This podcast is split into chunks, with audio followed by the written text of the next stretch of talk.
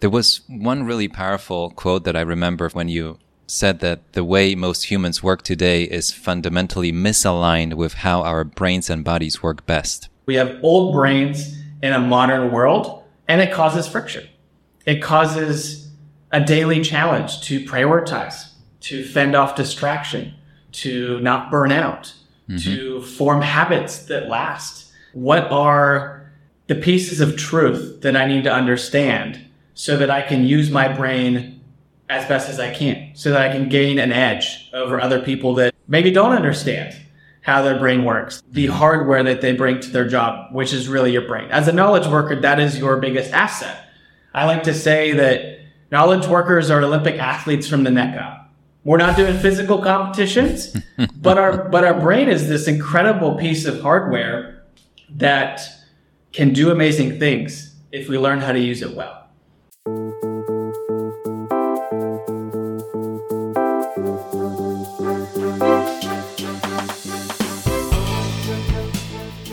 Welcome to Talking Billions. We talk about big ideas, big inspirations, big topics. We take on the hardest subject of all money, how to make it, save it, keep it. But our conversations lead us to an even bigger question what it means to live a rich life beyond money. My guests share their practices, principles, and evergreen wisdom. I'm your host, Bogumil Baranowski, author, TEDx speaker, investor, and a founding partner of Sicart Associates, a boutique investment firm founded in New York City. Join me on this quest to unearth the wisdom of the ages. Welcome, everyone. I'm so glad you're tuning into my podcast. For your convenience, the show is available on a multitude of platforms, including Spotify, Apple, Google, Audible, and many more. If you want to keep up with all new episodes, and there's so many more in the queue, make sure you subscribe and please do share it with friends and family. Review it and rate it if you can. Every little gesture matters, and I thank you for it. If you'd like to know more about me, or if you're interested in getting in touch, simply Google my name and it will lead you straight to my website. There's a contact form there, or check notes to this episode for links. I love hearing how you listen to my podcast on your walks, hikes, alone times, drives, trips, and more. I trust that my guests and I are a wonderful company on those adventures. I also enjoy reading how some of you are rehearsing and answering some questions that I ask my guests. I love hearing that. If you're new to the show, please scroll down and check out all the amazing guests I've had over the last few months. If you are serious about investing, money wisdom, wealth, and living a better life, you'll find plenty of episodes with some incredible ideas. For those who enjoy reading thoughtful pieces, I regularly write articles on Substack, which I'm sure you'd find insightful. Find me there and follow me as well. Finally, I'd like to mention my latest book, Crisis Investing. It's a collection of 100 essays that I penned for our clients during the tumultuous times of the global COVID pandemic. These essays are both timely and timeless, providing a unique perspective on navigating through crises. They were never meant to be published, but here they are available to you please find the book on Amazon. The book has already received considerable recognition and much love, ranking among the top releases on Amazon in its initial weeks. Thank you for your support and for being a part of my listener community. Now, without further ado, let's dive into today's episode. As investors, we keep looking for new advantages, a better use of our brain, a great gift that we already have might be a very intriguing path worth pursuing. My guest today has incredibly insightful advice for all of us. Lucas Miller is a cognitive neuroscientist, author, and human performance researcher, as well as the youngest faculty at UC Berkeley's Haas School of Business. At Berkeley, Lucas teaches MBA students and is best known for his course called Becoming Superhuman The Science of Productivity and Performance. He also co runs the Becoming Superhuman Lab, which conducts research on how to help busy leaders and their teams get what's most important done in less time with less stress. Since COVID began, Lucas has given over 300 talks and keynotes to financial institutions, private equity firms, and investment funds on how to optimize their workflow and enhance creative thinking. We began with Lucas recounting his childhood and upbringing, discussing how his early experiences fueled his interest in neuroscience and shaped his career path. Lucas shed light on the mismatch between modern work habits and our brain's natural inclinations, emphasizing the challenges of today's working culture. We dove into common mistakes people make regarding work hygiene, with Lucas providing insights on open offices, the psychological effects of self view on Zoom, and the interruptions caused by phone notifications. Lucas shared more about the impact of phone location on cognitive capacity and distractions they introduce. We discussed the pitfalls of unstrategic scheduling. Lucas explained why early rising isn't suitable for everyone and offered advice on optimizing our daily schedules. Touching on productivity, Lucas delved into the problems of excessive multitasking. He also offered insights on long term brain health, emphasizing the importance of sleep, regular sun exposure, and keeping devices outside of the bedroom and the office. The conversation shifted to the powers of meditation, its cognitive benefits. Lucas shared his thoughts on the importance of our working environment, discussing how quieter locations can be beneficial and contrasting them with bustling cities like New York. To wrap up, Lucas reflected on his personal definition of success, providing a deeper understanding of what drives him and his aspirations. I highly recommend staying tuned until the end. There are some golden nuggets towards the end of the episode. Please help me welcome Lucas Miller. Well, hello, Lucas. It's nice to see you again. How are you? I'm doing wonderfully. How are you? I'm doing great. You and I met in Zurich at John Mihaljevic's MOI Global and I gave a talk about my experience of what I learned during the COVID years of leaving New York, living in the woods, and then spending some time on a tropical island. And I talk about the environment, the distractions, the focus, the need for walks, and quality of sleep. And after my talk, John walked up to me and said, You have to talk to Lucas. And then you had your talk that I really enjoyed. And then we had a long conversation. And I was really looking forward to having you on the show and diving in a lot deeper into some of the advice, the mistakes that you talk about that can improve the quality of work of pretty much all knowledge workers, not just investors. So if you indulge me, I like to start those conversations with childhood and upbringing. And I'm very curious how you think that time influenced your path, your career, and led you to where you are today. Sure. Happy to start at the beginning. There's so much we can cover today. You know, I'm going to do my best to talk fast pack in as many insights as I can, but I would I'd love to start at the beginning. I'm from Southern California originally. I grew up in a neighborhood in Orange County in between Los Angeles and San Diego. And it was a very safe, nice upbringing, but it was a little bit insulated. I felt like I was in a vacuum. And when I was thinking about where I wanted to go to school, I was choosing different schools within the United States and I chose Berkeley because it was just far enough away from home. It felt like a different world, like I could expand my horizon, meet new people, get a taste of what felt like a new state or a new place. But it was still close enough that it was more affordable and I could be close to family. It felt like the best of both worlds. And when I went to Berkeley, it was a complete shock. I was just exposed to so many different cultures and languages and different ways of thinking. And it was exactly what I was looking for coming from a place that like I said, was a wonderful place to grow. But I didn't think really pushed me to think differently about all the different ways that you can do life. And when I got to Berkeley, I was originally going to be a mechanical engineer. That's what I thought I wanted to do. I thought I wanted to really build the next generation of planes or cars, something physical. Even though for some reason I, I should have had the self awareness, but you know how we are when we're young. I was awful at Legos as a kid. Awful. Anyone could have told me that you should not become a mechanical engineer. But I liked math and I liked physics. And so I, I chose that path, lasted one semester, realized this isn't for me. I can't do this. But I've always been driven by curiosity. I've always been a reader. I'm not sure where that comes from, but I, I was interested in a lot of different subjects. So I decided, okay, what, what makes sense next? And at the time, and still today, computer science was really popular. It's very extensible. It applies to so many different domains of life. And I thought, now maybe, maybe I'll do that. It's still math. It's still sciencey.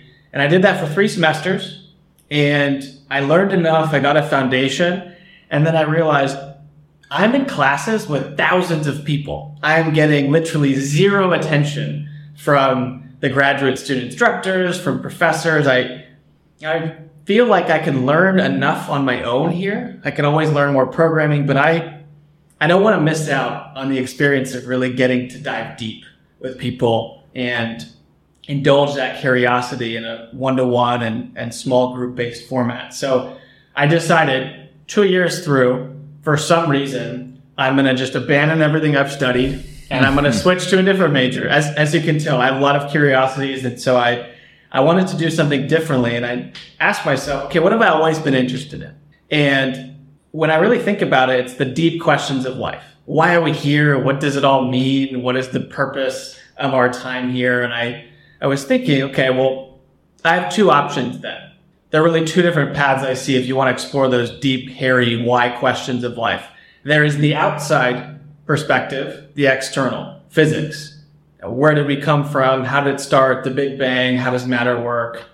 And all of that. Then there's the inner world, which is how does this work? This three pound massive tissue in between our ears that dictates literally everything. What mm-hmm. we remember, what we pay attention to, who we trust, what narratives we construct, what information we see and don't see, the biases we have. And I decided to opt for the brain, a topic I've always been really passionate about.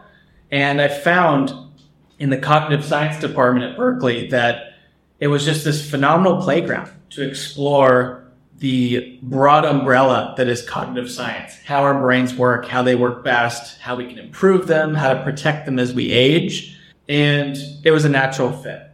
And so after getting into the neuroscience world, I very quickly started pursuing my own research, first at the individual level and then in collaboration with another researcher and lab on campus. The, the first foray was I realized pretty early on in college that so many of the best students did not sacrifice everything to get good grades. They did not sacrifice exercise, healthy eating, time with friends, sleep. They found a balance. They figured out a way to make it work and mm-hmm. sort of have their cake and eat it too. And I realized that so many of these students had figured out whether they had been taught or whether they learned over time that there is a science of how we learn best. There are techniques that work and don't work. There is sort of a blueprint for how students should approach learning. And it's something we're never taught in school, ever. We, we always focus on teachers and parents. We focus on the what of school. Mm-hmm. What are we learning this semester? Okay, you're learning world history and chemistry. It's always the what. What am I going to be learning? What's on the test? It's never the how. It is never how do we learn best? How does this brain actually work? How do we get the most out of our time? And so I realized there's a lot of students who pick this up, but I don't really see a good guide for how we learn best. And so I spent about better part of a year in my junior senior years of college combing through the research on learning science, mm-hmm. trying to pull different tactics from different labs into an operating manual for students, high school, college, grad students on how we learn best. And I just, I was so enthralled by that process. I thought it was so fun to take all of the science that exists in labs out there, but is often in dense, unapproachable papers that nobody reads and are very difficult to understand and right. pull it together into something people could use and understand easily and put into action. And so shortly after that, I decided I love research. I love this cross of translating what's out there into a form that people can use. And that sort of dovetailed into teaching a course at UC Berkeley, partnering up with another cognitive neuroscientist to build a company around really translational science, teaching mm-hmm. people tools that are really actionable and really easy to implement, to get their most important work done in less time with less stress, and to really leverage how our brains work best. And so that's that's where I am now, doing lots of teaching, like you saw in Zurich, doing some research at the university, and then always keeping an eye out on new fun research that hasn't yet trickled out into the public, and trying my best to put it into fun terms that people can use right away. I will include links to all your resources and courses and uh, everything that you offer. in the notes so the audience can find.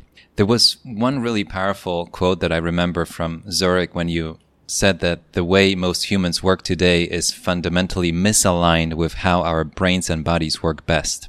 Can you talk about it? I think it's such a powerful revelation that we all uh, find out in some way, but you tell us what to do about it and why are we actually right thinking that way? Sure, sure. So this is really our lab's fundamental thesis. For, for some context, I co-run along with Dr. Sahar Yousef, who's another cognitive neuroscientist and faculty at UC Berkeley, the Becoming Superhuman Lab.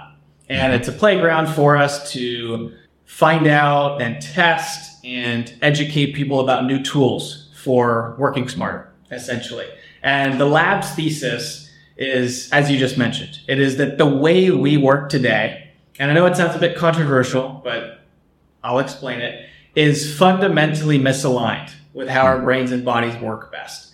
And what I mean by that is really that there are fundamental laws of how we work best. And before jumping into what those are and explaining what they mean, I'll just start with a different field that we can all agree on. And that is that in physics, there are fundamental laws that we understand and we try to leverage. For example, the law of gravity. What goes up must come down. Right. I test it every day and it's always there. We don't we don't fight that law. We don't go, okay, I'm I'm gonna wake up this morning and you know I don't think I'm gonna work with gravity today. I guess I'm just not feeling it, so we're gonna ignore that. We don't do that. We we, we lean into it. Even Elon Musk listens to the laws of gravity. He does not question the laws of physics. And when we understand these laws and we leverage them, we can do cool things like send rockets into space and 3D print materials. We can do all sorts of amazing things when we understand and lean into these laws. And in another domain, the domain of biology, there are also fundamental laws. There are laws that dictate how our brains and our bodies work best. And the trouble is, our world has evolved so quickly over the last 50 years since the advent of the modern computer and email and smartphones and Slack and dozens of tools now that we have to stay connected and shuffle information around and stay on top of all the signal and often noise that's out in the world. And we have a disconnect between how our brains and bodies work best, which is really old because evolution does not work that quickly. We have really old hardware and we're trying to get by and we're trying to be productive and we're trying to make it all work and have balance in a modern high tech world that is throwing so much distraction and so much stimulation at us. And it's really difficult, but that's the funda- fundamental disconnect that we have old brains in a modern world and it causes friction. It causes a daily challenge to prioritize, to fend off distraction, to not burn out, mm-hmm. to form habits that last and can stand the test of time given all the variance in our routine and all the different tools that we need to use. So that's the fundamental foundation. And from there, we can get into, okay, well, what are these laws? What are the pieces of truth that I need to understand so that I can use my brain as best as I can, so that I can gain an edge over other people that maybe don't understand how their brain works. They're focused on the what of their work and all of those facts, but not the algorithm that they bring to their job, the hardware that they bring to their job, which is really your brain. As a knowledge worker, that is your biggest asset. I like to say that knowledge workers are Olympic athletes from the neck up. We're not doing physical competitions, but our, but our brain is this incredible piece of hardware that can do amazing things if we learn how to use it well. And that's that's my push to everyone today. Let's let's take a step back from what we all do on a daily basis. Whether you're an investor focused on how to get returns above the market, or you're a student who's trying to figure out how to get good grades or learn quickly, or you're a parent trying to figure out how to juggle your career and kids, whatever it is, let's take a step back from the what of the day to day and focus today on how we do things. How do we work? How do we approach our days? How do we approach our schedule? How do we approach our smartphones? And so with that foundation, I'd, I'd love to jump in and let's let's see how much we can cover and and I- jump, jump into a few of those mistakes. I, I love it. And I want to talk about the first one, which is poor hygiene. And uh, I'll, I'll ask you in a second, but I have an image of one of my early jobs when I had a cubicle and the cubicle was positioned in a way that people were passing behind me all the time. And you explained to me how we respond to that on a primal level when you have people passing behind you. Then you have a phone on your side that can ring any minute. Then you have email notifications that can ping any second. And I was thinking, how is it even possible to get any work done in an environment like this? So let me phrase the full question. You talk about the open office. You talk about self view in Zoom and phone notifications as the source of mistakes of poor hygiene in our daily life at work and, and outside of work. Can you talk about that? I, I thought it was really fascinating. Sure, sure. So there's a lot of that question. So let's let's break this down. First, I want to talk about the mistake of poor hygiene, and then I'll talk about sort of those three buckets mm-hmm. of self view in Zoom, your smartphone and notifications, and, and open offices. So when it comes to poor hygiene, this is a foundational mistake that so many of us make. And when I mean poor hygiene, what I'm really talking about is two things. Number one, environmental hygiene. So that would be everything in your physical environment around you while you work. Mm-hmm. And then number two, your digital hygiene. So that's going to be all of your devices around you and your relationship with and your habits surrounding those devices.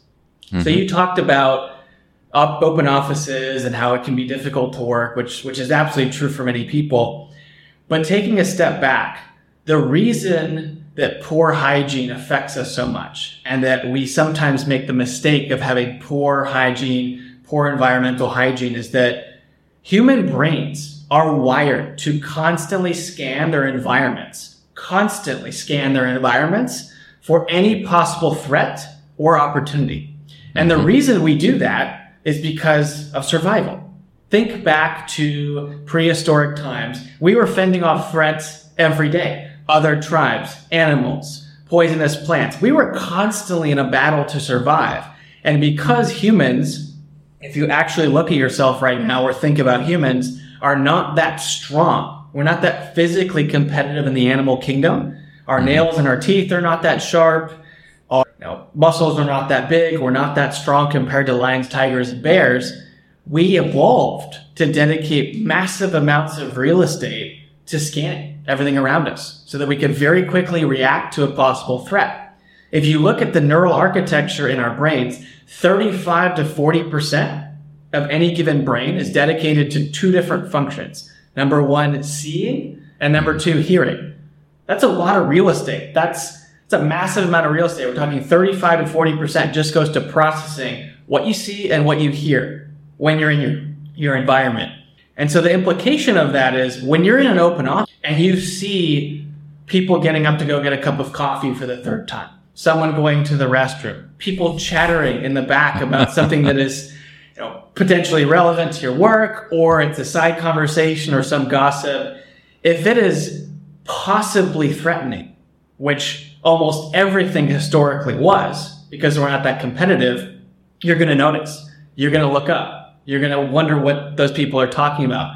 If you've ever seen the movie Up, the Pixar movie, you're like the dog from that movie going, squirrel, squirrel. We can't help it mm-hmm. because of this constant scanning, which helped us survive for so long. Many of us deeply struggle to work in an open office that has constant noise and movement and distraction that your brain perceives as potentially relevant, as a potential threat or an opportunity.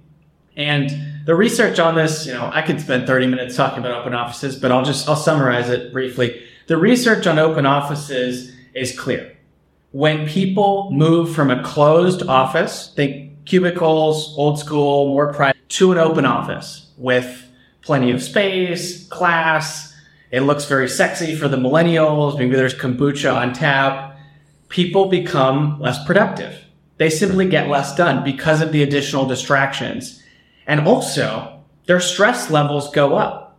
In a 2018 study from Harvard, one of the mm-hmm. first studies showing the impact of going from closed to open, one of the first empirical studies, researchers found that stress levels as measured by salivary cortisol, actually had folks spitting into tubes to measure their stress levels, went up.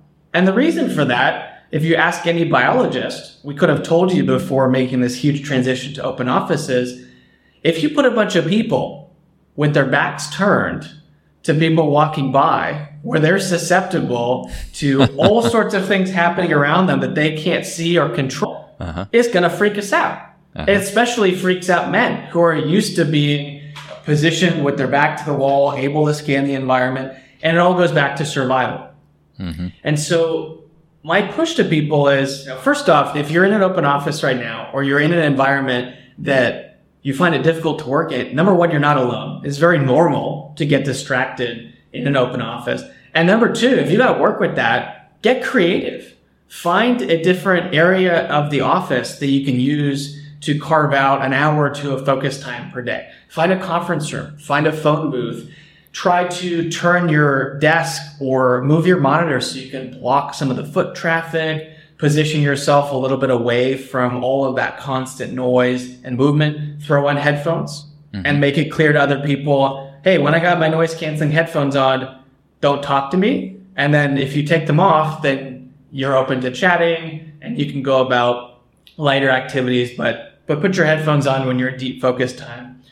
So that's that's open offices. It is a deep drain, and of course, at home, people have different distractions. They have their dog, their kid, the gardener. They have all sorts of noises, and it's really important for people to think about before they even get their work done. What's the physical environment I'm in, and is it conducive to focus, or is it actively throwing distractions at me? So that's the first pillar of hygiene, poor hygiene. What's your physical environment look like? And then quickly, I'll jump in and do the next two. The second one was hiding self view in Zoom or any video conferencing platform for that matter. And really, the problem here is it's a newfound COVID phenomenon. But when you jump into Zoom or Google Meet or Microsoft Teams or whatever platforms you use any given day, I guarantee you the default is that you can see your own reflection. That's the default. Right. But let's let's think about how weird that is, right? Uh-huh. When, when you are going into an in-person meeting in New York and you're meeting with a client and you're sitting in the conference room in your office, think about how weird it would be if you brought a compact mirror to that meeting and, and you gave a and you gave a compact mirror to your client and you said, "Hey, you know, during this meeting, just just to make sure we can see ourselves." and we can make sure that our hair looks good and there's no spinach in our teeth and we're properly emoting. Here's this compact mirror and let's just hold it up and, and while we're looking at each other, let's hold up this compact mirror so that we can look at our reflections. That would be the weirdest thing ever. You, that client would probably think you're super vain and strange and, and it just would never fly. But we literally do that all day on Zoom the default is you can see your reflection.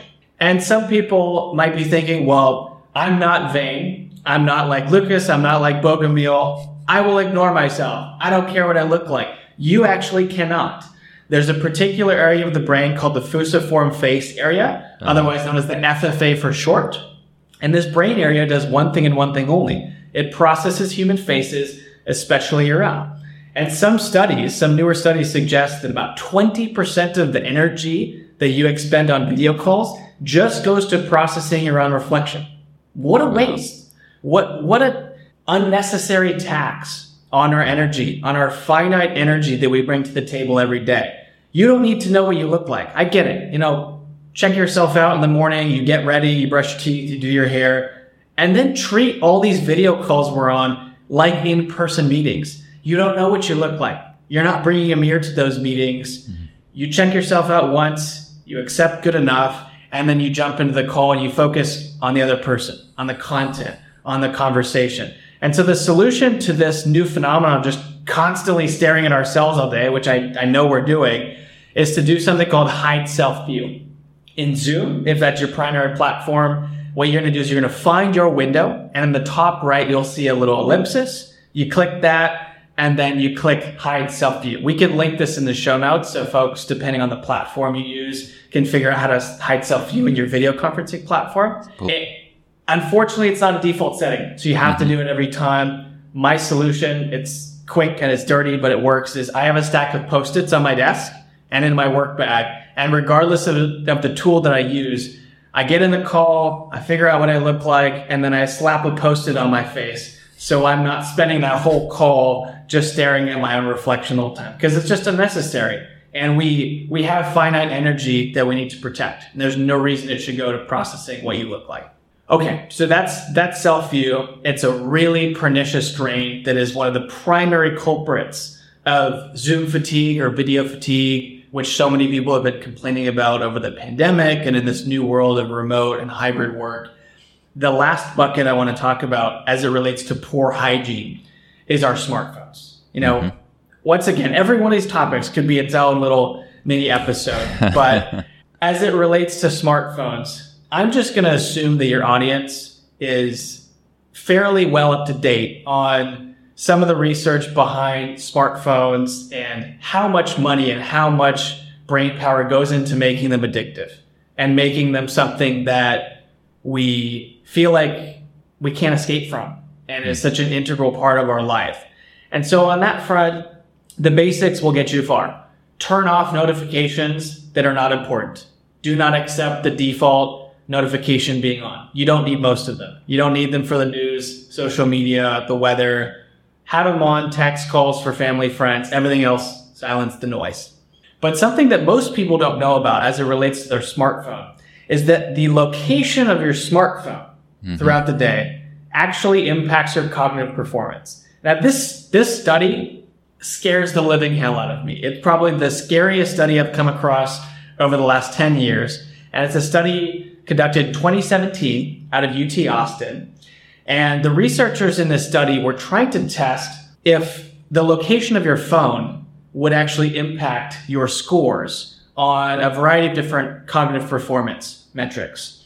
And the tests they were using were complex working memory, general fluid intelligence. These are standard metrics of basically how smart you are. And in this study, researchers recruited a bunch of smart, healthy, high performing young students from UT Austin. And they had them do this battery of cognitive assessments in three different conditions. Condition number one. And, and before all these different conditions, the researchers asked the students in the experiment to please power down their smartphones. Just turn them off, fully off. So it's like a prop. It's just a dead phone off to the side. It's not ringing, dinging, nothing like that. Dead phone. Here are the three different conditions. Condition number one, as researchers, we're going to keep the phone in the waiting room. We're going to send you into this testing booth. It's a glorified closet with a desktop in it, and you're going to take those assessments in that room. Mm-hmm. And there's no distractions in there. It's just you and the computer and the tests. That's condition number one. And we saw that these students, they're smart, they're high performers, they scored really well. They scored above average for the population. Mm. Condition number two, the researchers come in and say, great job with round one. Now we're going to give you your phone back. The phone's still off. It's still completely off. But we're going to let you put the phone either in your pocket or your bag. Dealer's choice. And then you take the assessments again. We saw a significant reduction in both complex working memory and general fluid intelligence. These students, these adults, became objectively dumber now that their phone was in their pocket or their bag. And it gets worse. Gets worse. Condition number three is, all right, take the phone out of your pocket or your bag, place it face down on the desk next to you so that while you're looking at the test here, you can see your phone off to the side. The phone's still dead. It's always been dead. Another significant drop in both working memory and general fluid intelligence. If you're curious, working memory is the number one cognitive trait associated with two things. Number one, career success in whatever you choose to do. And number two, your overall satisfaction with your life. You want working memory to be as high as humanly possible. And we saw that just by having your phone visible, even though it was off, significantly stole your cognitive capacity. And there, there's a direct quote from the study. The mere presence of a smartphone, even if it's turned over and even if it's off, drains your cognitive capacity. That's just terrifying. You know, that incredible. that's something that it is. I, I, I, saw the study and I went, I don't believe this. It looks, it looks fake. I, I want to look at the data. I, I want to actually And, and it turns out it's real. Checks out. That's the fun part of science that you can you can call BS and you can ask for the raw data and you can replicate it yourself and it checks out. And there have been follow up studies that have shown that it doesn't even have to be your phone. Mm-hmm. It can be someone else's phone. So thinking if you go into meetings and there's six people and you, you sit down and then plop, boom, boom, boom, six phones all plop onto the table just because those phones are on the table, every single person in that room is objectively dumb. And I'm, I'm not going to say that you're six times dumber than one phone. We, we don't quite know if it linearly scales like that. The mere presence of that phone drains your capacity. I would venture to guess, I haven't seen the papers yet on Apple Watches, but I would venture to guess it's the same with smartwatches. Any device that you have that you can visually see is going to be a reminder of this connected world that we're a part of, of your email, of your text, of your friends. These devices are our lifeline. We get good news from them, bad news from them. They tell us about our past. We have photos and videos and memories. They tell us about the future. We have our to-do list and our calendars. And if you can see this device, I'll pull mine's off to the side, so I'll make myself a little dumber right now for the podcast, but I have my phone out now. If I can see this small little rectangle in a moment of boredom during a meeting or a task, in a moment of I'm stuck on this, or I'm tempted, or I'm just wondering what's going on in my connected world, I can look at it. And even though it's not pinging me, even though I'm not actively doing anything with it, it's silently yet perniciously draining away the finite energy and focus I have to bring to my day. And so that's that was a really scary study that I've seen. There's a lot of sort of nefarious research that we could go into on smartphones, but I think this is the most powerful piece of advice, and that is when you want to bring 100% of your focus to something, whether it is reading a 10K, or it is having a conversation with a loved one, or reflecting on how your 2023 went, whatever it is, if you want to bring a, your full focus and capacity to something,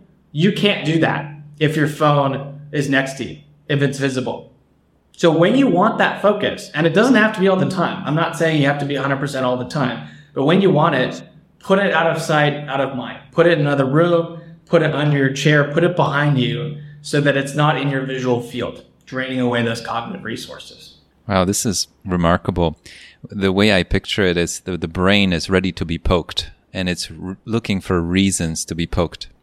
And if you do some mental work, if you're actually using your knowledge, collecting information, analyzing things, and you want 100% of your capacity available to you because you're in the middle of an exam or in the middle of analyzing a business opportunity or whatever it is you're working on, you really have to pay attention uh, and think about all those aspects, you know, the environment, that you talked about, whether it's a cubicle, whether it's the right space at home, then the video calls, I don't think they're going away. You and I are watching each other on video as we're recording audio right now. I don't think they're going away. So we have to find a good way to use that tool so that we're not draining our brain through those calls and maybe have fewer of those and maybe don't look at ourselves as we're recording. And I think the phones are a window to the world but also a, a, a, massive distraction, right? So we go from just looking around ourselves and all the bushes around us for snakes and other danger to having something that can bring us all kinds of news, good and bad, as you said. And it's just poking and poking and draining our, our mental capacity throughout the day. I have a, go ahead. I, I love that framing that the brain is waiting to be poked. And it's, it's true. And, and another way I think about it is that there are active drains in the system, active drains in your brain mm-hmm. that if you don't address are going to sap your focus and energy throughout the day. And mm-hmm. one of the best ways to be more productive is by using a principle that we all know well, and that's the principle of inversion that Charlie Munger talks so much about. And that is instead of trying to be more productive and add things and buy more products and do more, let's first address how we're getting poked, how our energy and time and focus are being drained. What are the things that we're unintentionally doing that get in the way of us performing better? And, and that's a starting point where I think there's so many quick, easy wins that people can get just by avoiding mistakes and not necessarily doing anything novel or advanced or new. It's very true. There was one other big theme that you and I talked about, and it has to do with the day and the schedule. And there are those books and ideas to be, for example, an early riser, start your day at 5 a.m. And you explained that we're not all the same. And I noticed those patterns among the people I work with, but also myself that I have two peaks throughout the day. I clearly know that I'm really productive in the morning, but not very early morning. And then in the evening or early, early evening, late afternoon. And in between, I'm not at my best. So if I have an important call or important meeting or important project, I try to schedule those around those peak hours. But I found this out by just experimenting with my day. But you told me there's all kinds of science that proves that we're not the same. There are different types of I don't know if you call them personalities or just ways of uh, using time throughout the day. Can you talk about that? I found it really fascinating because it gave me permission not to wake up at 5 a.m. and it allowed me to focus on the two peaks of the day where I can do a lot more done than at any other point of the day. Yes, this is one of my favorite topics. And I'll say, you know, Bogumil, you, you have really high self-awareness. So this, this is something that you've, you've intuitively learned about yourself just by being mindful of mm-hmm. your energy levels and what leads to really good days and what leads to really bad days. And you've you've basically figured out this piece of advice that's based on science by experimenting. And mm-hmm. i think that that's a powerful lesson. That you know, there is always a scientific answer. There is always a formula. There is always an ideal that someone says is the best. But there is no substitute for self experimentation mm-hmm. and figuring out what works for you and doubling down on it and what doesn't work for you and rejecting it. So I just want to say before I jump into the science, experiment with all of these techniques, everything we talk about in this episode, experiment and figure out how you, your brain, your body work best and lean into that. And so taking a step back, I, I'll start with what you first said, which is I, I want to give permission to everyone listening to not necessarily wake up at 5 a.m. He says a very powerful point.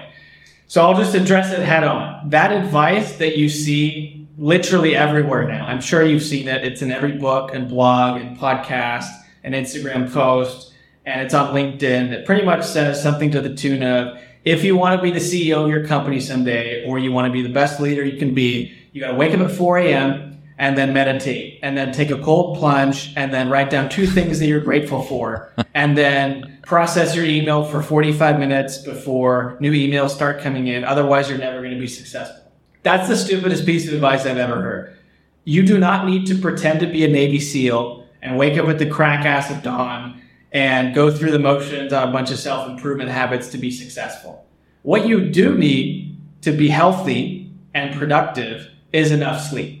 We know that simply. Sleep is the foundation of your health and your performance. And you should be aiming for at least seven hours a night on average. That's the minimum. Mm-hmm. Depending on the person, you'll need between seven and nine hours to wake up feeling fully energized and refreshed. But seven is minimum. So if, if you're going to sleep at midnight and waking up at 4 a.m. to do all of these habits, well, you're showing up at work completely exhausted completely emotional, completely different than what you would be and how you'd be able to perform if you had a full night's rest, full night of rest. So chuck that advice out the window. Mm-hmm. And the reason why you should chuck it is because we know that there are different circadian rhythms that humans can have. They're otherwise known as chronotypes. And these chronotypes are genetic optimal rhythms that are preset and they dictate how your energy levels are going to fluctuate on a 24 hour time scale on any given day. And what's interesting about these chronotypes, and this is fairly new research, the, the Nobel Prize in 2017 was given to three researchers who discovered this concept.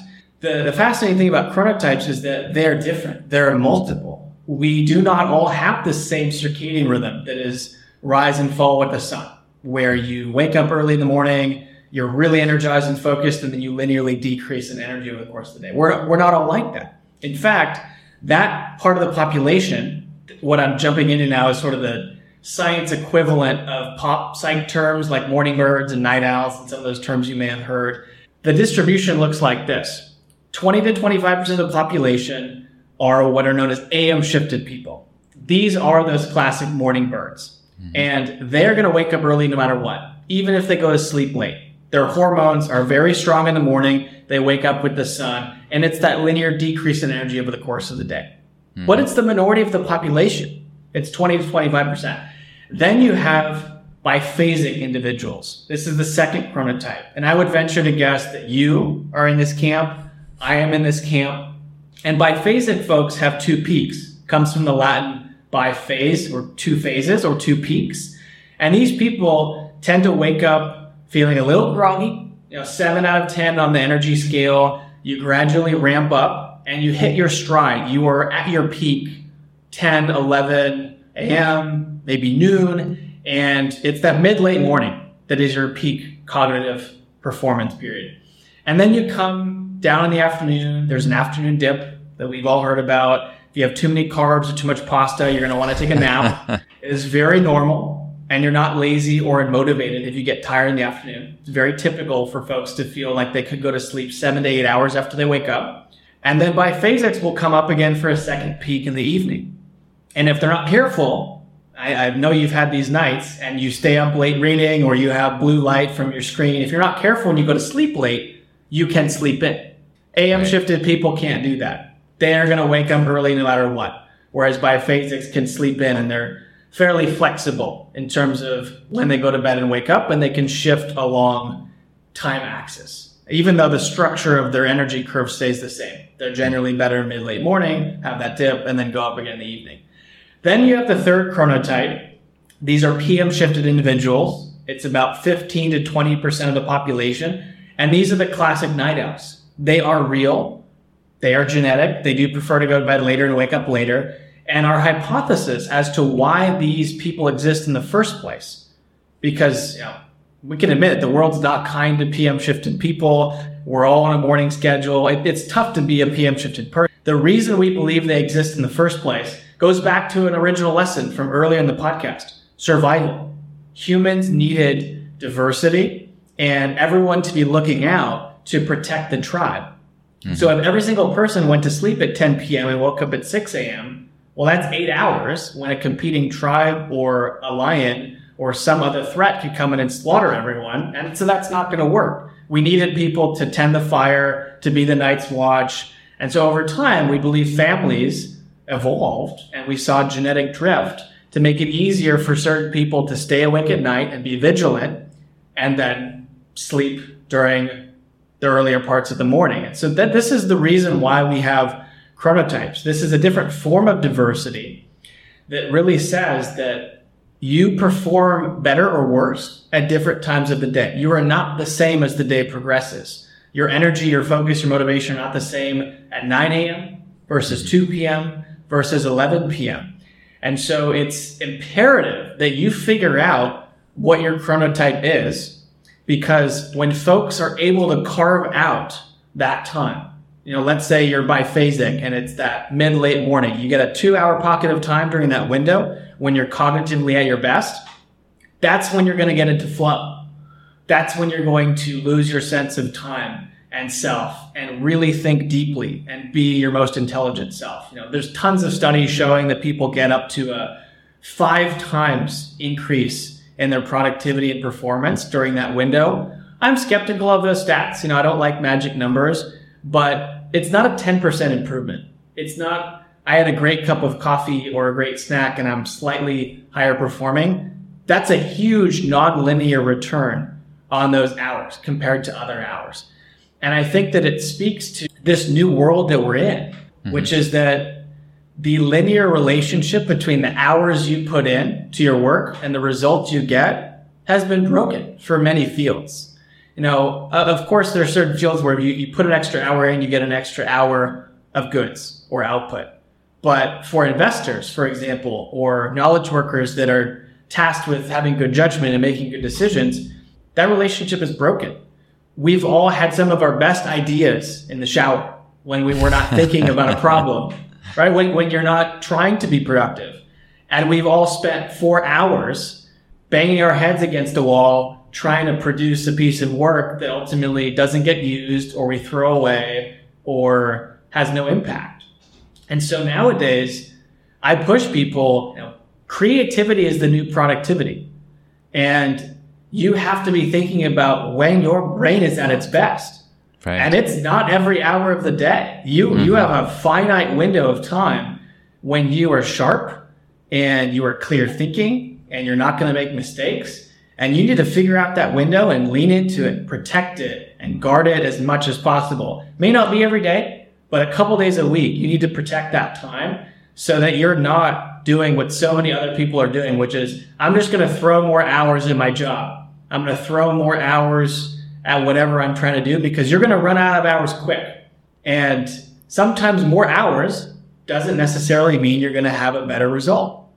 And so if, if you are curious what your chronotype is, we can link this in the show notes. But one of the best ways to figure it out without needing to do genetic testing or anything fancy is a website that my lab put together in collaboration with a sleep lab at UC Berkeley. And the website is mychronotype.com. And we'll, uh-huh. we'll put a code in the show notes so you can take that assessment for free. It's about a two to three minute assessment that will output your chronotype and give you a very detailed report on what's your chronotype, what is your 24 hour circadian rhythm going to look like, and then it will give you a blueprint for how to think about strategically designing your day. When do you do focused work? When should you take breaks? How do you mitigate the afternoon dip? When should you do creative work? Uh, it's, it's usually at a different time of day than when you're most focused and analytical. You can start with that blueprint to start experimenting with how to design your day best so that you can get more out of the finite hours that we all have. Because we're done with throwing more hours at the problem. You can't get more of those. There's no market for them. You know, you can't buy hours. We're all constrained by 24 in a day. And, and so I really do believe that people can be more impactful and be more productive by thinking about the when. Mm-hmm. When did they do certain types of work? When did they avoid certain types of work? And experimenting with designing their day in a way that fits as best as they possibly can their preset chronotype, which is not going to change and dictates your performance on so many different levels. I, I wrote down so many notes and I'm loving what I'm hearing. You know, there are those myths of famous people that would wake up at 3 a.m. Napoleon, I think, was one of them, and Margaret Thatcher. And when it's taken out of context, you feel like, well, if I don't wake up at 3 a.m. and start working, how will I ever achieve any success? And you talk about the permission and the awareness, the awareness of what who are you and how your day really works best for you. And then the permission to follow your type. If you are the person that has two peaks, organize your day around that.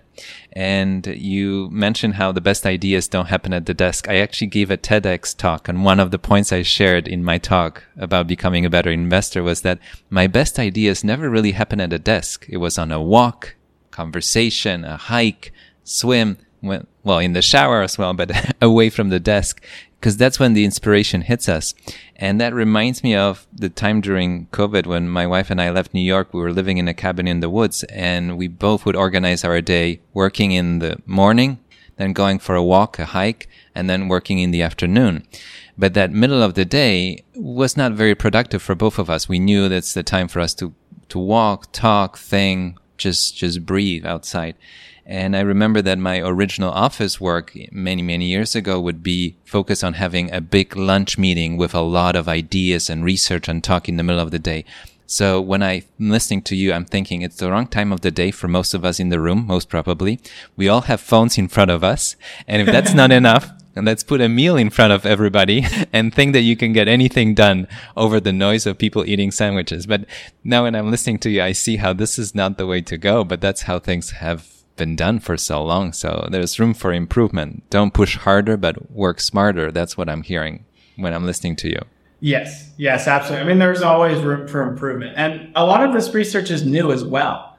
But I think slowly over time, as artificial intelligence takes over more work mm-hmm. and humans need to defend why we're needed, we will start to understand that it's not just about being more productive about checking off more tasks because we can automate so much of that work if we can create rules around it. Mm-hmm. It's going to be more about how do we make better decisions? How do we be more creative? How do we capitalize on what makes humans different than machines? And that is random and organic and serendipitous. And it requires taking stock of how humans work and treating them as really key aspects of any business. Because that is a business, it is a sum of humans. Mm-hmm. And we should figure out how they work. And I'm very encouraged by the direction we're headed. But there's going to be lots of pushback. There's going to be lots of we've always done it this way.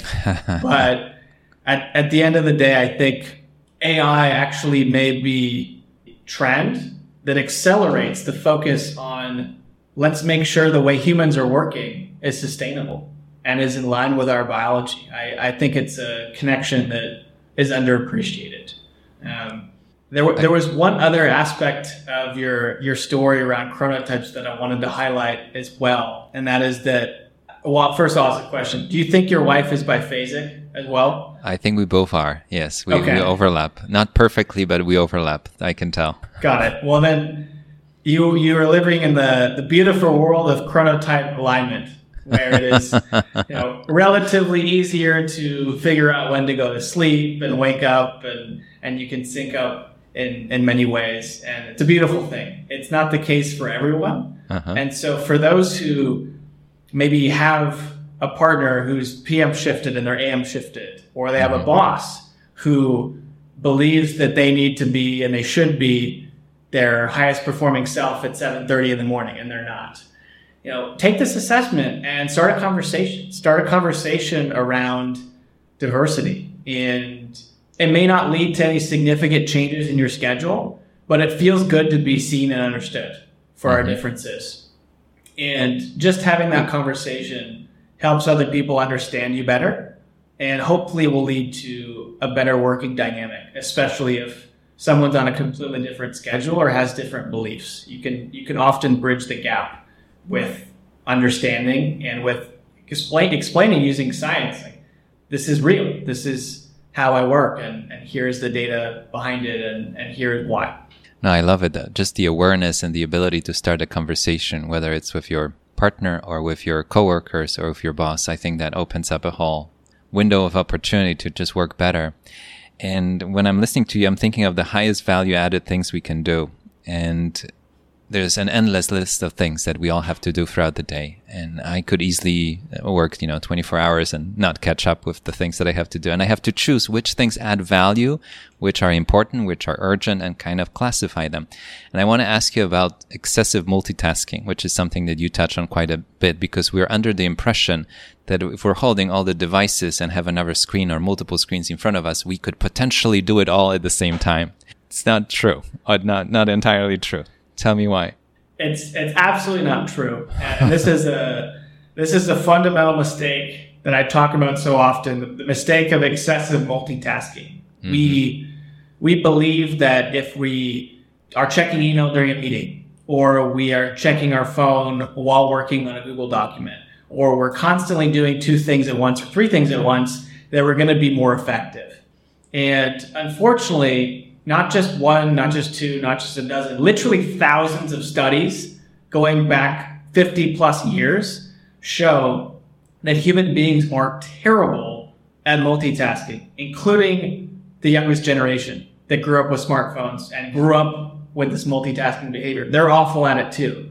Mm-hmm. And what I mean by that is when we multitask, which is essentially context switching, every time we switch from I'm checking email to now a notification came in on my phone, every little switch, we pay a fine, both in terms of time and energy. Now, this fine is often small, it's often imperceptible, but it is real, it's measurable, and it adds up over the course of the day. And in many different field studies, where productivity researchers like myself go around and they track what knowledge workers do over a given day. They track everything they do, how long they work, when they take a break, how many times they switch between different programs.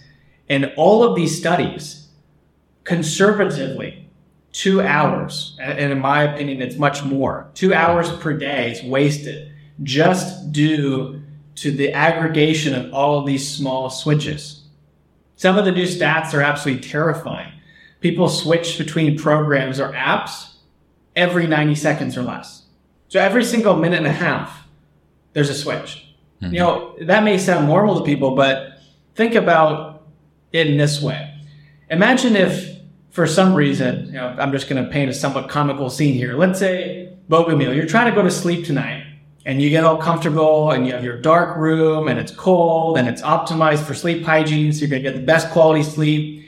And for some reason, I'm in your room and every single 90 seconds, as you're trying to go from awake to asleep and enter those deep stages of sleep, every 90 seconds, I just flick you and I flick you so that you wake back up. Uh-huh. Well, you're going to get, you're going to get awful sleep you will right. never get that deep sleep, those mm-hmm. important stages.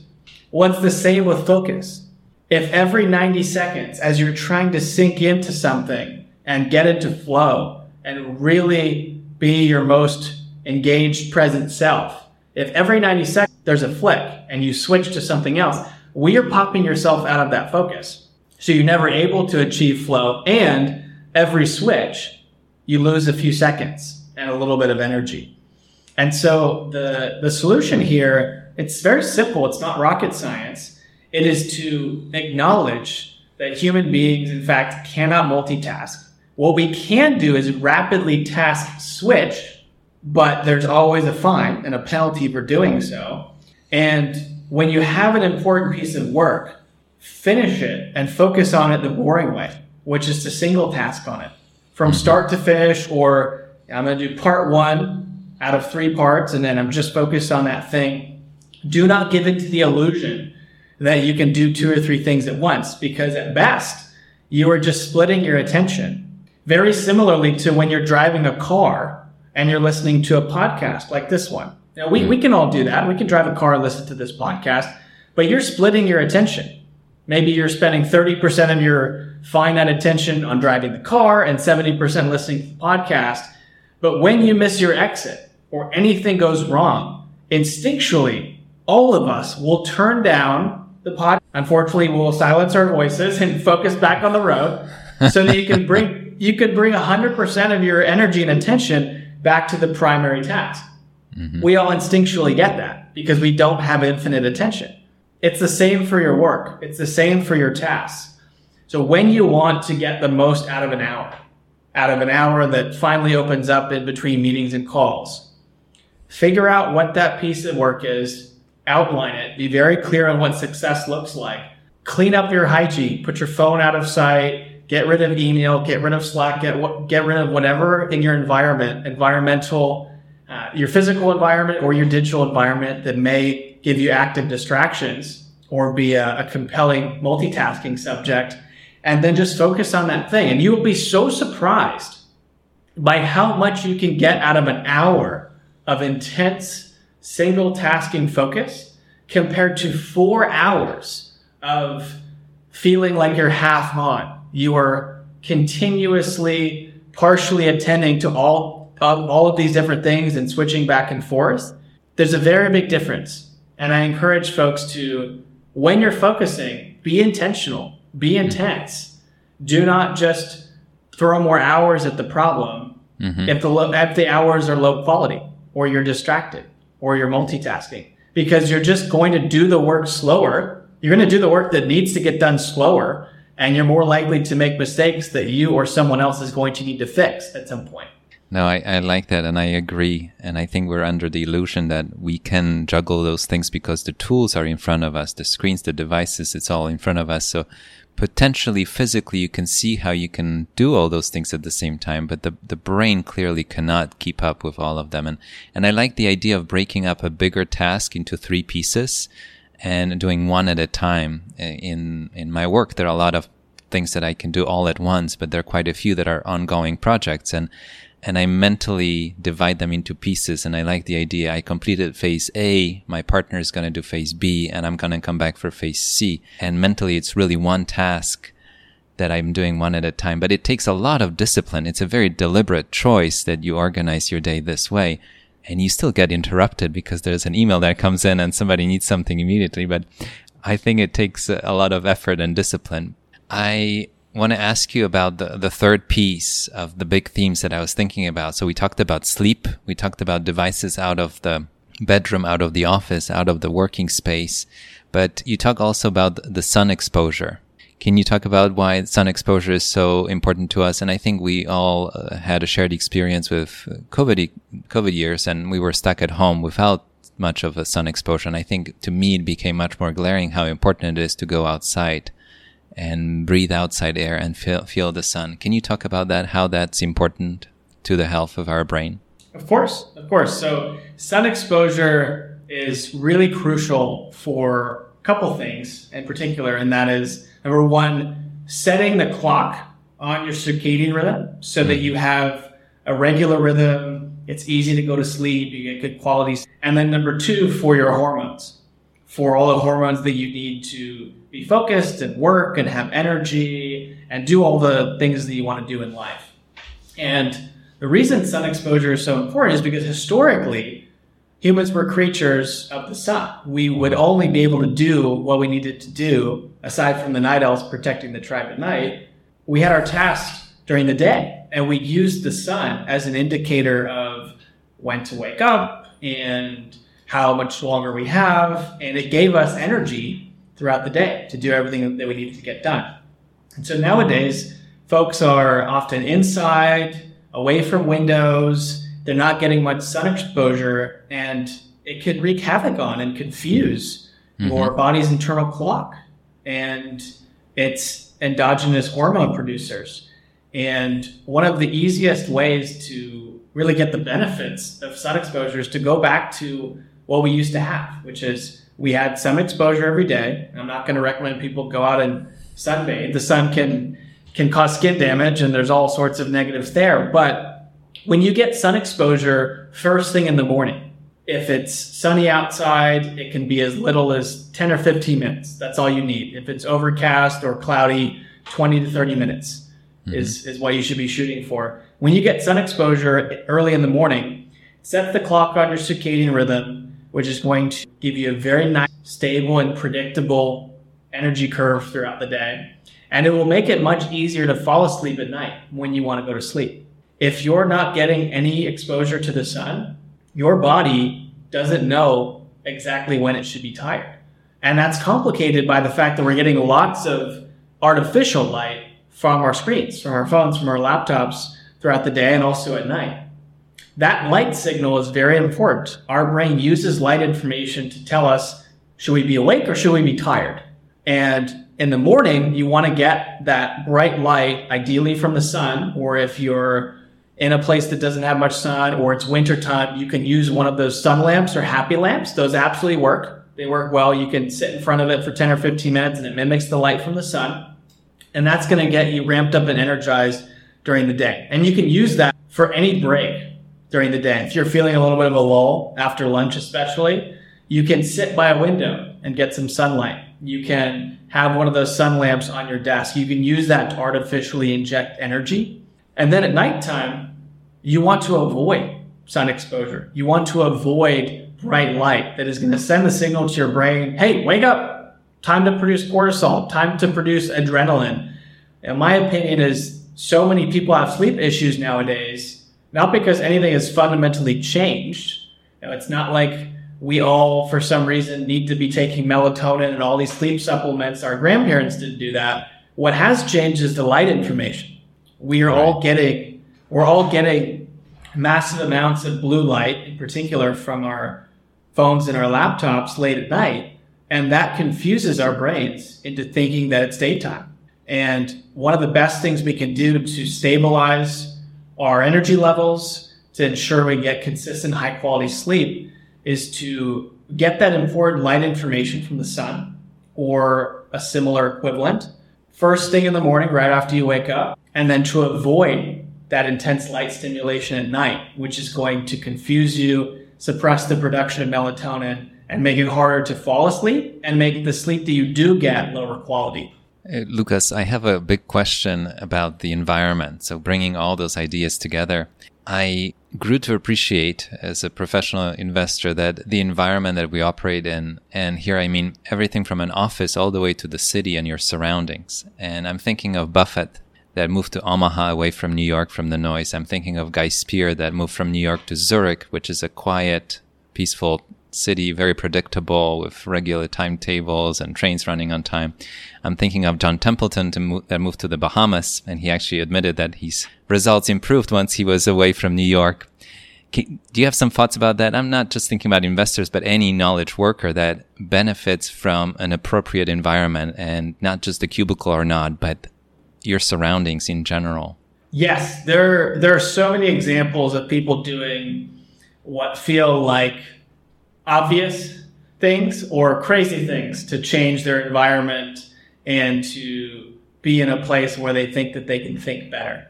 But all of these examples that you shared have one foundational theme.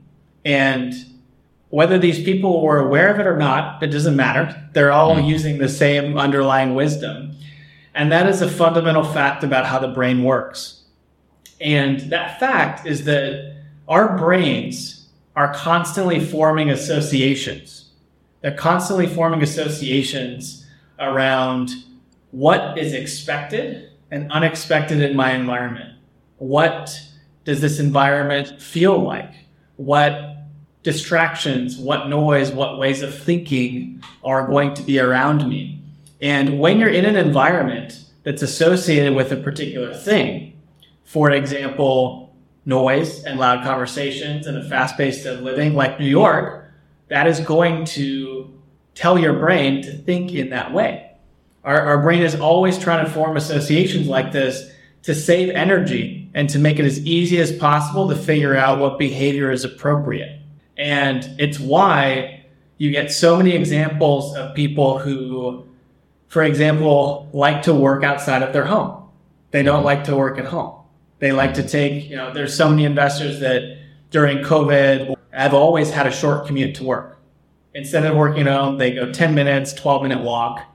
And the reason for that is because when you're able to transition to a new space, a new space that has different associations than those that you have at home, where you mm-hmm. rest and relax and enjoy time with your family, that place becomes associated with work and work alone. If you're clear and clean about those associations and you don't muddle them. And so that particular place can become a haven where your brain knows, okay, here's what I expect here. Here's what I don't expect here. Here's what's appropriate. Here's what's inappropriate behavior. And you can learn over time to associate that particular location with an activity like deep quiet thinking or whatever else you want to associate it with. It could be a new location for example, moving to Omaha or Zurich or the Bahamas, something that is completely removed so mm-hmm. that once you're there, you can, in addition to getting rid of all the noise, which we know impacts our performance, create a clean and clear association between that place and how you want to run your practice or how you want to invest. And there's a number of different ways that I see people leveraging this principle of associations. You know, I, I I'm not sure if it was Guy Spier or someone else, but uh, in uh, William Green's book, he talks about how some investors have a, a busy desk where they do emails and and meetings and, and that type of work, and then a desk for reading and thinking. Uh-huh. And they keep those desks separate. Mm-hmm. And it's it's the same principle. If you're in a particular place where you're only thinking one type of way, you can mm-hmm. really build that association, reinforce that association such that when you're in that place, you do a certain thing, you think a certain way.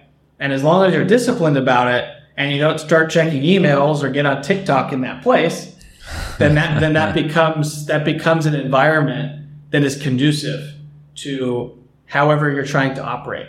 And you create separation. You do different activities elsewhere. For example, if you live in Omaha or you live in the Bahamas, well, you might take a lot of meetings in New York. And when you go to New York and you land there, a whole new set of associations get activated. You're now in a fast paced, dynamic, diverse place where it's all about achievement and what you're getting done and deals. And, and that could be a mode that you want to cultivate. And your environment can take care of that for you. So the underlying principle I want people to be mindful of and to, to take a moment to pause and bring some awareness to is what associations do you have right now with your work environment? Are they are they clean and clear or are they muddled? In in most cases, people do all of their work in one location. Mm-hmm. And that naturally leads to a muddling of those associations where you you get to work and let's say you're working from home that day, you see your laptop, which is associated with both reading and meetings and calls and emails. And you also see your couch or your kitchen nearby, which is associated with all types of other things. And I would encourage everyone, if you don't want to, or it doesn't make any sense for you to move and take a drastic action like moving to the Bahamas or Omaha, you know, you're set in your location and, and that's where your family is and your roots are and your business is. How can you create a Bahamas for yourself? Uh-huh. Can you find a different room in your home that you can associate with a certain type of thinking? Mm-hmm. Can you find a different room in your office? Can you make some changes to your environment to rebuild a set of associations that's going to be conducive to what you want. And you know, if you really don't have any extra space, because I know we're tight on real estate now, and it's not always an easy solution, you can introduce a new stimulus if you're trying to think a certain way to build that association. What do I mean by this?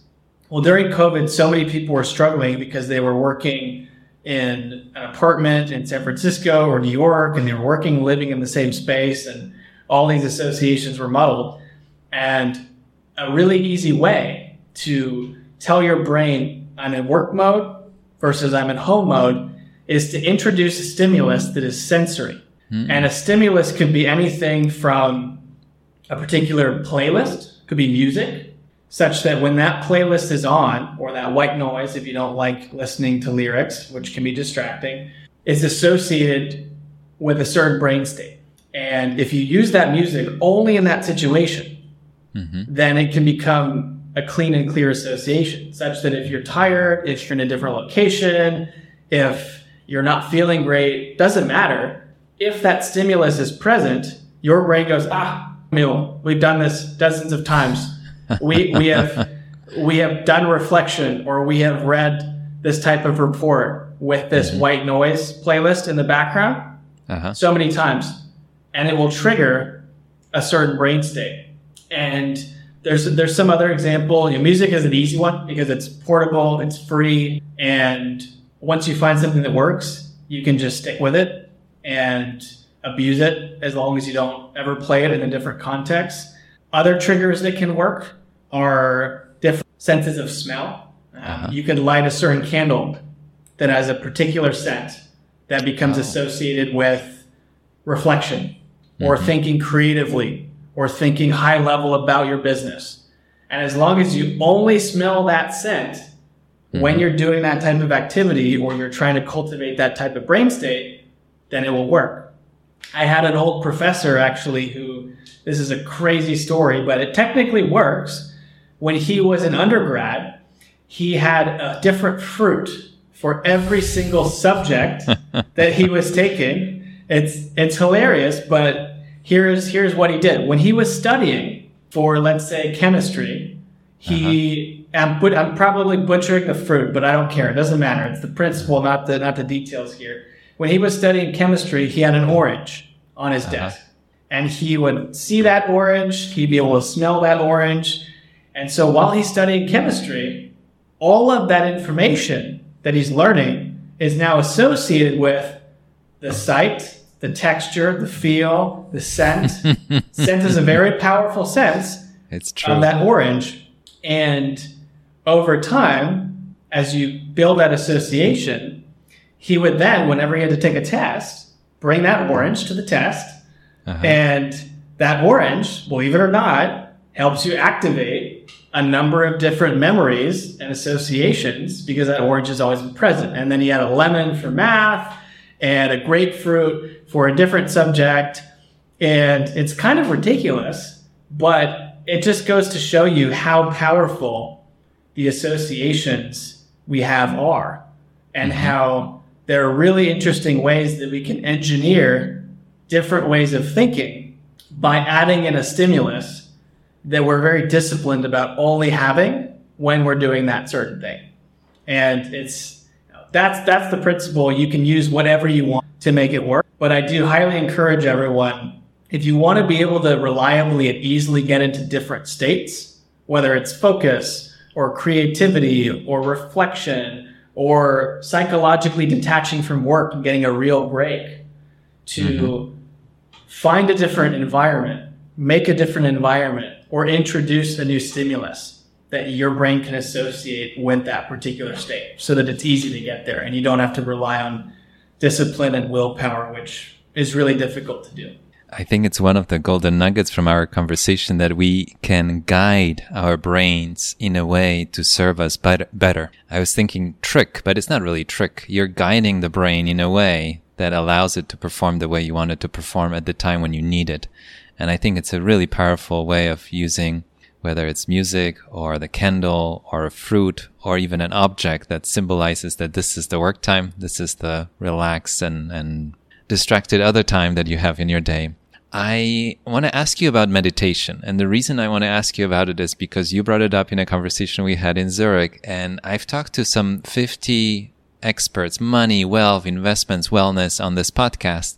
And you would be amazed, or maybe not, how many people meditate. Some talk about it more openly, some talk about it less openly, some call it quiet time. But there's a common thread that they all found a reason and purpose and need to have this kind of time in their day.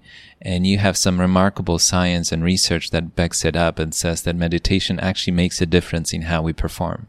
Yes, absolutely. And this is a particular passion of mine since one of the first research projects that I joined back at Berkeley was focused on the impact of meditation on mm-hmm. cognitive performance and health. And it was really at a time where meditation was first becoming a legitimate subject of scientific inquiry. Long ago, it used to be associated with religion or myth, or some just considered it too soft or too fluffy to study and really give credence to. But now, after study after study has come out showing that it's actually leading to real change in the structure of our brains, it's become something that is now getting studied all over the world. And I would put meditation in a bucket of three different things that are probably the best three things that you can do for maintaining your brain performance and health. And in some cases, even improving your brain performance and health. And that would be number one sleep. We've talked about that seven hours on average per night. That's the minimum as a foundation for your health and performance. If you don't sleep, your brain is going to deteriorate over time. Exercise, in particular aerobic exercise, actually stressing your heart and lungs, is phenomenal for promoting neuroplasticity, which is what enables us to learn and grow and make new connections over time. Meditation would be the third one. And meditation, for those who aren't super familiar with it, kind of like sport, Actually, I think a lot of people mistakenly believe that meditation is one thing, and it is not. Just like sport is not one thing. Now, in general, sports are good for you, and in general, meditation is good for you. But there are many different types of sport, and there are many different types of meditation. Mm-hmm. And if you play a certain sport like weightlifting versus tennis, you're going to get different outcomes you're going to get stronger versus more agile. And so when it comes to meditation, uh, the, the general point is that it is incredibly effective at enabling people to become more present versions of themselves, to become more aware versions of themselves, and to improve their performance. It is it's a phenomenal way to take the hardware you've been given, which is your brain, and upgrade it, make improvements make it run faster, make mm-hmm. it more self aware. And the particular type of meditation that I want to talk about today, since I think that it's the most relevant for the most number of people, is focused attention meditation. It's known as mm-hmm. FA meditation. There are two other types. There are actually many other types that are worth talking about, but I'll just talk about FA meditation today. And what focused attention meditation is, is it is just focus training That is it. It is taking your brain to the brain gym and forcing it to do the brain equivalent of bicep curls for mm-hmm. the attention network in your brain, which lives in the prefrontal cortex right behind your forehead and is your brain's executive. It's the CEO. It is determining what we pay attention to. It's controlling your cognitive resources. It's giving you an awareness of what you're doing and why and planning, decision making. It's all of that. And you're basically forcing that CEO of the brain to weight train so that that area and that person gets stronger so that you have more control so that you are able to deploy resources more effectively so that you are less distractible so that it takes less energy to do the same thing. And focus attention meditation, you know, it has a number of clear benefits. There are studies that show that when you do FA meditation for a matter of weeks, you see an increase in cortical thickness in areas of the brain related to control, attention, decision making. An increase in cortical thickness literally means more brain tissue. That would be mm-hmm. like if you're doing bicep curls and your muscle gets larger, that's the brain equivalent of that. You see more tissue. It's a stronger brain area. And you also see in a number of longitudinal studies, those who meditate versus those who don't see a slowing of the natural aging process in the brain. You see slower rates of normal cognitive decline, which we will all face as we get old, older. In fact, all of us peak cognitively around 25, and then it's it's all downhill from there in terms of processing power. But we gain life experience and wisdom. But it but it is true that we we tend to peak and we're all on a on a slow decline, which can be we can reduce the rate of that decline, or in some mm-hmm. cases delay the decline by meditation, by forcing our brains to stay involved, by forcing our brains to stay engaged and training them deliberately so that they don't atrophy over time much like our muscles will atrophy if we don't strength train and we don't push them past their capacity. And the third benefit we see for meditation, I think is worth calling out, is that you know, we're getting an increase in cortical thickness in areas of the brain that help us pay attention and have control and make good decisions. But you also see a reduction in areas of the brain, a reduction in size in a particular area of the brain called the amygdala. The amygdala is your brain's fear and anxiety center. It's a very mm. small, primitive area of the brain, right. but it's basically your brain's give a shit center. Mm-hmm. It is what it is what makes you freak out and panic if there's a perturbation in your environment or a stressor gets introduced. And after just eight weeks of meditating, on average, one hour per week spread out across multiple sessions. So it doesn't have to be an hour at a time. It could be 10 minutes a day for seven days a week. It could be 20 minutes, three times a week, however you want to bring it up. It's all fine. Yeah. But an hour per week for eight weeks, we see these structural changes to the brain where certain areas are getting larger, other areas are getting smaller, tilting you in the direction of higher performing and less reactive and less likely to get stressed from the same things that will happen in your life. Meditation is, it's very simple but it's really one of the only ways that we know that can structurally change your brain so that you essentially can upgrade the foundational hardware that you've been given. And the way that you do it, the way that I'm going to recommend folks do it, this is FA meditation, is very simple. It's three steps. Step one is you pick a place of focus. It could be your breath, it could be an object, your cup of coffee, whatever, it doesn't matter, but it has to be one single point of focus. And it's traditionally the breath, since that's often easy for people to focus on. Then what you're going to do is you are going to focus your attention on that object. Notice when your mind wanders, not if, when it wanders, because our, our brains are constantly in hyperdrive thinking about the to-do list and did we follow up with this person? And do we need to buy toilet paper on Amazon? Your mind's going to wander uh-huh. and it's designed to wander and then every time it wanders away from your point of focus, you're going to drag your focus back to your breath, and that's it. And every time your brain wanders, that is an opportunity to do a bicep curl for your attention network, to bring your focus back to the primary thing you want to attend to, And over time, if you do this enough, and it doesn't have to be crazy, 10 minutes a day will get the job done. There's lots of easy beginner games that everyone can get. Mm-hmm. You will strengthen that attention network and it will become easier to be present. It will become easier to focus on the same thing without getting distracted or by burning less energy. And it's a tool that's in front of all of us. It's very simple. It's not easy to do because it's very boring and it's hard and people wonder, am I doing it right? You are. That's the process. And if you start meditating and you find it difficult or you've tried in the past and haven't succeeded, you have to trust in the process. It is not like lifting weights where you can see that you're lifting more weight each time. You can see physical changes in your body which get you addicted to this progress and these quick wins and you can see the transformation happening. It's less obvious you can't actually peer inside your brain and see that certain networks are getting strengthened. You can't see that. You have to trust in the process. It takes a bit of time, on average, six to eight weeks. But if you stick to it and you're diligent, by the end, you will find that you're more present, see more information.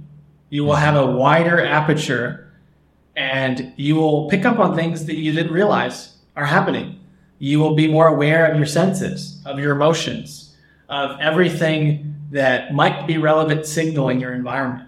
And what, what an edge to get in a world where folks seem are just so distracted and so on autopilot and missing so much information and so deep in the noise. What a, what an edge to really gain. And it's available to all of us. And it's, it's truly one of the most powerful investments you can make in yourself if mm-hmm. you stick to the process and you trust that this this concept of taking your brain to the brain gym has merit and that you can in a similar way to exercise where you can get stronger and faster and more agile more flexible and all these things that you can do the same with your brain you can get more focused more intentional more aware more energized more creative all of it the same principles apply upstairs as they do with our bodies. No, I, I love it. And I think you give all of us the permission to experiment with it more. And the fact that so many people are doing it, even if they don't talk about it too much. And there's remarkable science that you shared that actually proves that it, it works and it can help us improve our brain capacity. Lucas, I could keep you all day, but I have one last question.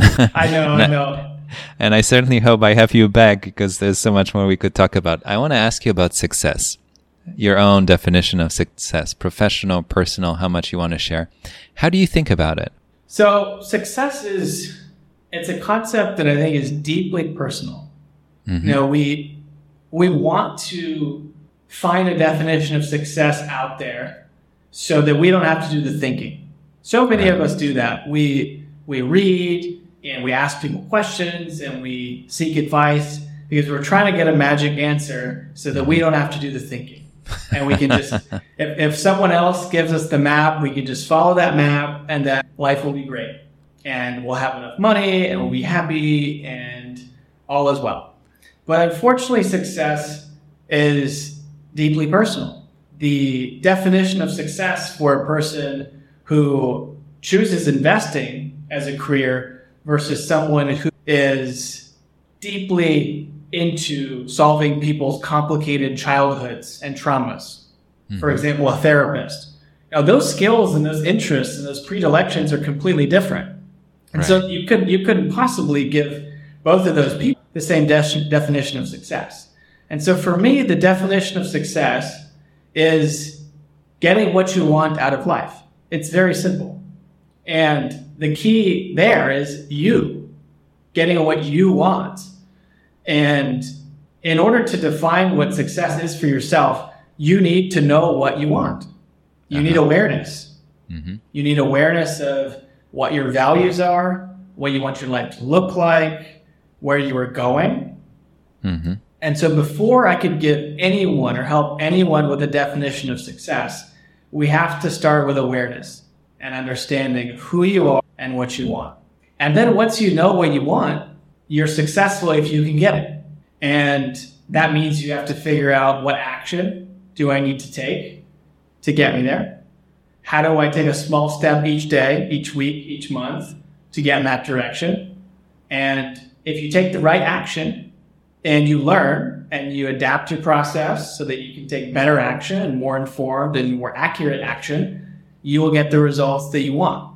And of course, it's complicated because sometimes in getting results, you change what you're looking for in the first place.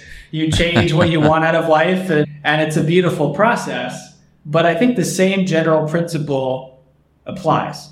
You know, you, at any point in your life, you should have a sense of what you want and why. That way, you are being intentional. Now, that can change. If you have a child and it's now changed your conception of what is important to you and the purpose of work and eh, you know that that's the experience of so many new parents that's okay we are not static creatures we change and our values change but that does not mean that we cannot at any given point in our time have a sense of where i'm trying to go and why and a rough blueprint for how i'm going to get there so that's that's by definition of success it's getting what you want out of life, which requires two things knowing what you want, having self awareness, and then taking the right actions to hopefully over time get the results that you're seeking. But it's a deeply personal thing that you will never find in a book or a podcast like this one. It has to it has to be it has to be something you come up with that is born out of curiosity and understanding and empathy and it's also dynamic as well. Like I I encourage people so that you can take some pressure off of yourself to know that your definition may change over time, and that is okay. What is mm-hmm. important is to be intentional always. Be intentional with what you're trying to do, but if there's new information, if you don't like a job or your primary partnership isn't serving you anymore, you're both unhappy in that relationship, whatever it is, then you could change. But just be intentional. And I think the whole world could benefit more and we would all be more productive and more helpful and less, there would be fewer misunderstandings in the world if we all tried to be more intentional with ourselves and how we conduct our days and the directions we're trying to head in. I like the sound of it. It sounds like a journey, an ever evolving journey, a pursuit that can continue to change as we go and uh, the goals that we have today might be different than the ones we're going to have 5 10 20 years from now but i think at the end of the day you want to have fun with it enjoy the ride for me curiosity is a big part of it i like discovering new things uh, learning new things meeting new people and it was definitely a joy meeting you in zurich and it was really remarkable to have you on the show and learn so much more from you, and I hope to have you back on the show and learn further. I will include all the links, all the resources, so people can take the test that you mentioned, find out about everything you do, your courses, and everything else, and continue to learn with you. So I want to thank you for today. Thank you as well. It's an absolute pleasure. Have fun talking to you. You were listening to Talking Billions.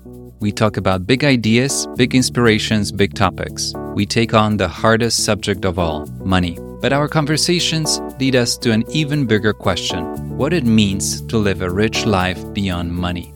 If you enjoyed the show, please take a moment and follow, subscribe, rate, and share with friends and family. We rely on word of mouth to promote the show. One click for you means the world to us.